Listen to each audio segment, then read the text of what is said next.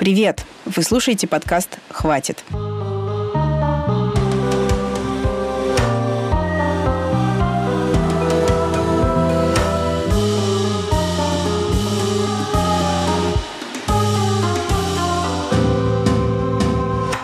Этот подкаст об отношении к женщинам. Меня зовут Настя Красильникова. Подкаст я делаю в студии «Амурские волны» при финансовой и моральной поддержке Европейского Союза. Он основан на оригинальном документальном сериале «Хватит», который вышел в прошлом году на стриминговой платформе start.ru. В этом эпизоде мы продолжим тему религии как сферы жизни, которая влияет на положение женщин. Вы услышите мой разговор о женщинах и об отношении к ним с имамом. Его зовут Рушан Аббясов. Рушан Аббясов – первый заместитель председателя Совета муфтиев России и Духовного управления мусульман Российской Федерации, руководитель аппарата Совета муфтиев России. Интервью мы записывали в Московской соборной мечети. Было жаркое лето, а требования к внешнему виду на территории мечети суровые. Мне пришлось облачиться в длинный синтетический халат, в котором я провела все интервью. Было нечеловечески жарко и очень красиво. В Московской соборной мечети просто дух захватывает от красоты. Официальной статистики о том, сколько в России мусульман, не существует. Согласно опросам, 10% россиян идентифицируют себя как мусульман. С Рушаном Абясовым мы поговорили о том, как ислам предписывает относиться к женщинам. А еще о домашнем насилии, женском обрезании, контрацепции и многоженстве. Когда мы говорим о правоверной мусульманке, мы как себе ее представляем? Какими качествами она должна обладать? В Коране, если посмотреть, да, то отношение по отношению к мужчине и к женщине, перед Всевышним все мы равны. И мужчина, и женщина. А Всевышний говорит, вы отличаетесь только в богобоязненности. То есть насколько человек больше искренне верен Всевышнего, да, то есть поклоняется ему, вот это и отличительная черта. А так будь то мужчина, будь то женщина, перед Всевышним мы все равны. Конечно же, а будучи, например, супругой, она, соответственно, должна быть э, и э, послушна своему мужу, своему супругу. То есть вот если охарактеризовать, то вот это с точки зрения ислама является такая правоверная мусульманка. Если она дочь, соответственно, она должна слушать своих родителей. Да, то есть, э, безусловно, если она мама, то она должна наилучшим образом показывать свое воспитание и воспитывать детей в э, национальных религиозных традициях. А можно тогда поподробнее про послушание мужу? Что оно в себя включает? Безусловно, Всевышний дал нам установление. Он творец, он создатель всего сущего, и, безусловно, все природные явления, которые происходят, это все по его мудрости происходит. И то, что он сделал мужчину с точки зрения ислама главой семьи, потому что на мужчину возлагается, в первую очередь на мужа возлагается такие, такая ответственность, как обеспечение семьи, то есть э, зарабатывать деньги, приносить их в дом и обеспечивать свою семью. Это, конечно же, вопрос безопасности, вопрос жилья, то есть это все возлагается на мужчину, потому что ну, мужчина по своей природе некий добытчик. То есть он должен добывать средства, добывать и так далее. Жена же является хозяйкой в доме своего мужа. То есть она следит за уютом, за семейной атмосферой, за обстановкой дома. Но при этом, еще раз отмечу, да, то есть это не загоняет мусульманскую женщину, что она должна быть в неком таких домашних условиях, что она там заперта и так далее. Ни в коем случае. Она может и должна получать образование, как духовное, так и светское, безусловно. Почему? Потому что жена она мама, она воспитывает в будущем своих детей.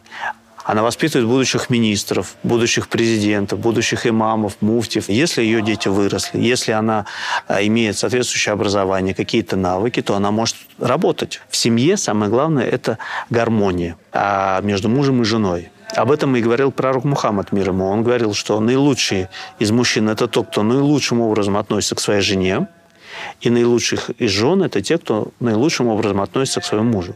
То есть должна быть гармония. Здесь нету такого вот «я приказал, ты должна делать». Мудрая женщина, она, безусловно, будет покорна своему мужу, а, но и муж, мудрый муж, будет прислушиваться к жене.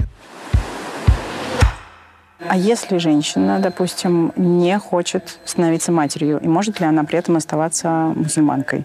Может, безусловно, и в жизни разные жизненные ситуации происходят. Иногда просто не могут забеременеть женщин там, э, по ряду болезней и так далее. При этом муж, естественно, взяв на себя обязательства, да, должен стараться также обеспечивать ее и содержать и так далее. Ну и, конечно же, вот это вот есть право в исламе. Человек, мужчина может иметь две жены, да, то есть как исключение, это не правило.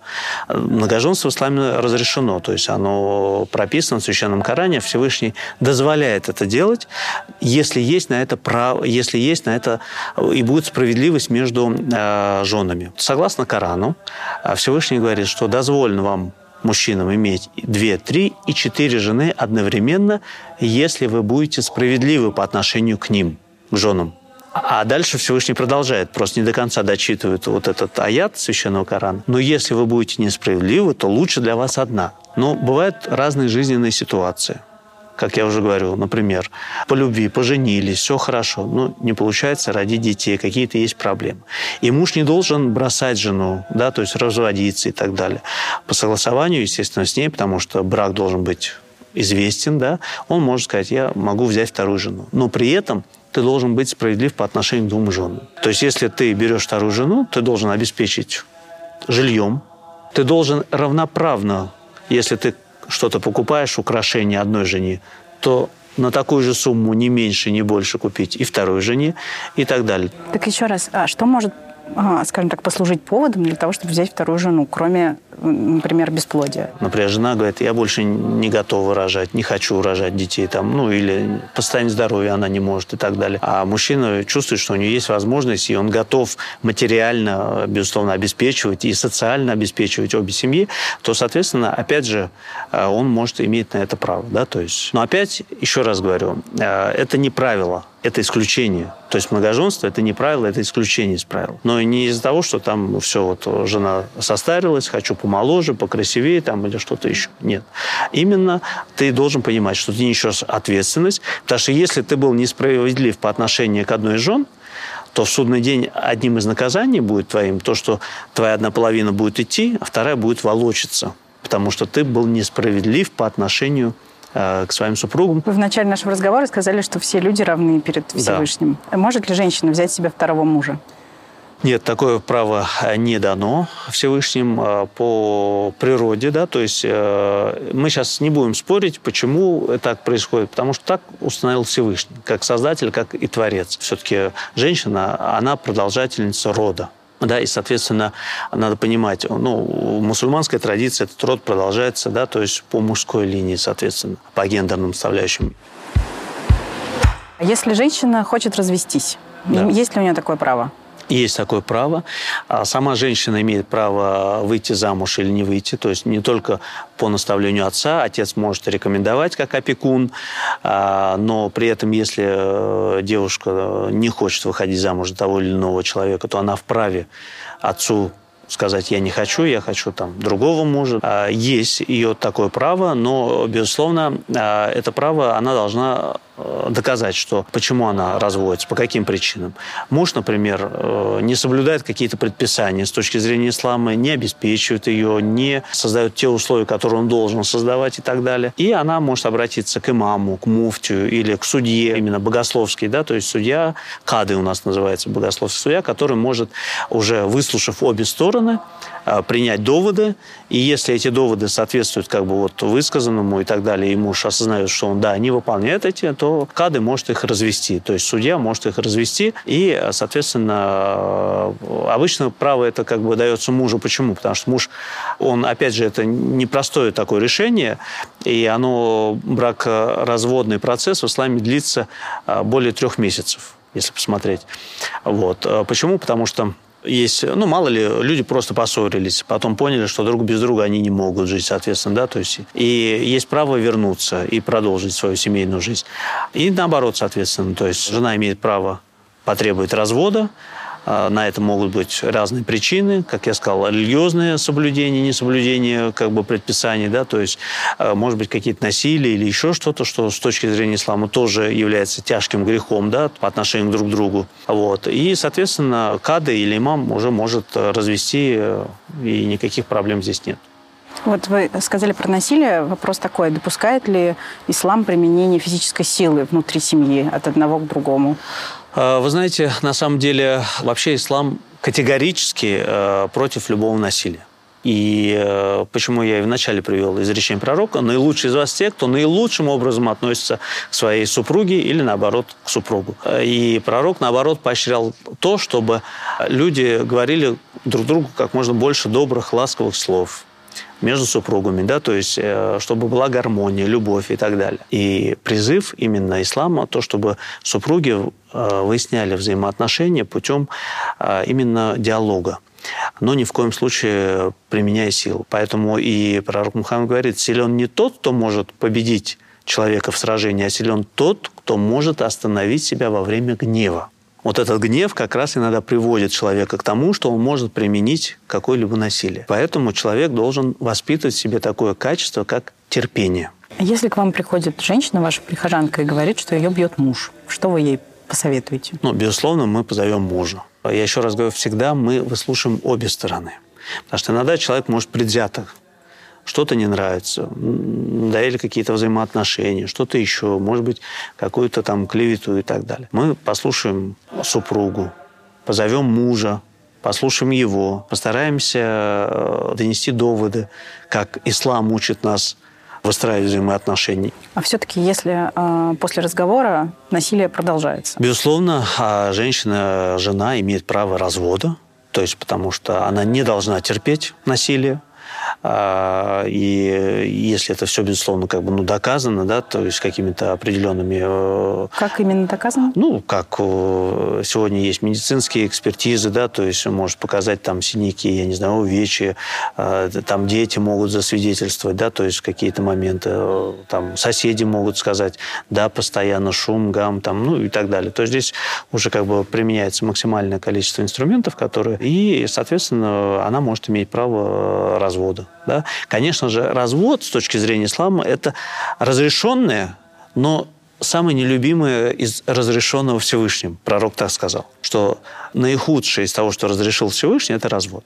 Естественно, самое главное в исламе – это крепкая, хорошая семья. И, соответственно, ее максимально надо сберечь. А как ислам относится к контрацепции? Безусловно, любой ребенок – это желание обоих, да, то есть э, супруга и супруги, мужа и жены, соответственно, и они, безусловно, решают то, как они хотят заводить, например, ребенка или хотят ограничиться ну, каким-то количеством. Поэтому, если они считают, что они не готовы там еще пятого, шестого, десятого ребенка да, рожать, то они имеют право э, предохраняться. А это может быть решением женщин? Ну, это может быть обоюдное, я еще раз говорю. Все-таки в семье это обоюдное решение, да, мужа и жены, соответственно. Но что делать в ситуациях, которые довольно часто возникают, когда мужчина хочет еще детей, а женщина больше не хочет детей.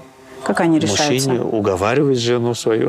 То есть она должна быть покорной и соглашаться, как мы уже вот. выяснили? Или все-таки есть какие-то варианты? Ну, всегда гармония. Потому что, понимаете, э, потом надо понимать, э, жене вынашивать этого ребенка, чтобы у нее не было какого-то отвращения к этому ребенку, да, то есть чтобы а, была любовь и так далее. Потом понятно, бессонные ночи, чтобы это потом не повлекло каким-то скандалом и взаимоотношениям. Например, уже там есть какое-то количество детей. А жена, например, говорит, ну не, не смогу я, да, то есть э, там осилить еще и так далее. Ну, соответственно, уже нужно понимать, что э, это решение нужно обоюдно принимать, чтобы потом не было поводов для каких-то огорчений и каких-то скандалов и склоков внутри семьи. Все-таки ислам, я хочу сказать, уделяет внимание гармонии во взаимоотношениях, отношениям между мужем и женой. Не то, что вот там я тебе приказал, ты это должна делать. Нет. Потому что, еще раз говорю, возвращаясь к кораническим аятам и примеру лично пророка Мухаммада мир ему, всегда он призывал к тому, чтобы мы наилучшим образом относились к своей супруге. Говорили добрые слова, улыбались. А даже пророк сказал, если вы возьмете кусок там финика и рукой положите в рот своей супруги, вам это зачтется, как будто вы раздали милостыню. То есть это вот говорит о таком уважительном отношении к своей супруге.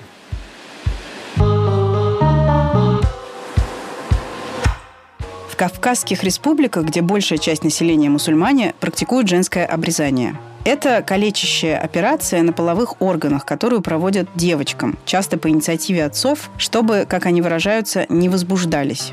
Об этой страшной традиции я поговорила с правозащитницей Саидой Сержуддиновой. Саида – президент Центра исследований глобальных вопросов современности и региональных проблем «Кавказ. Мир. Развития».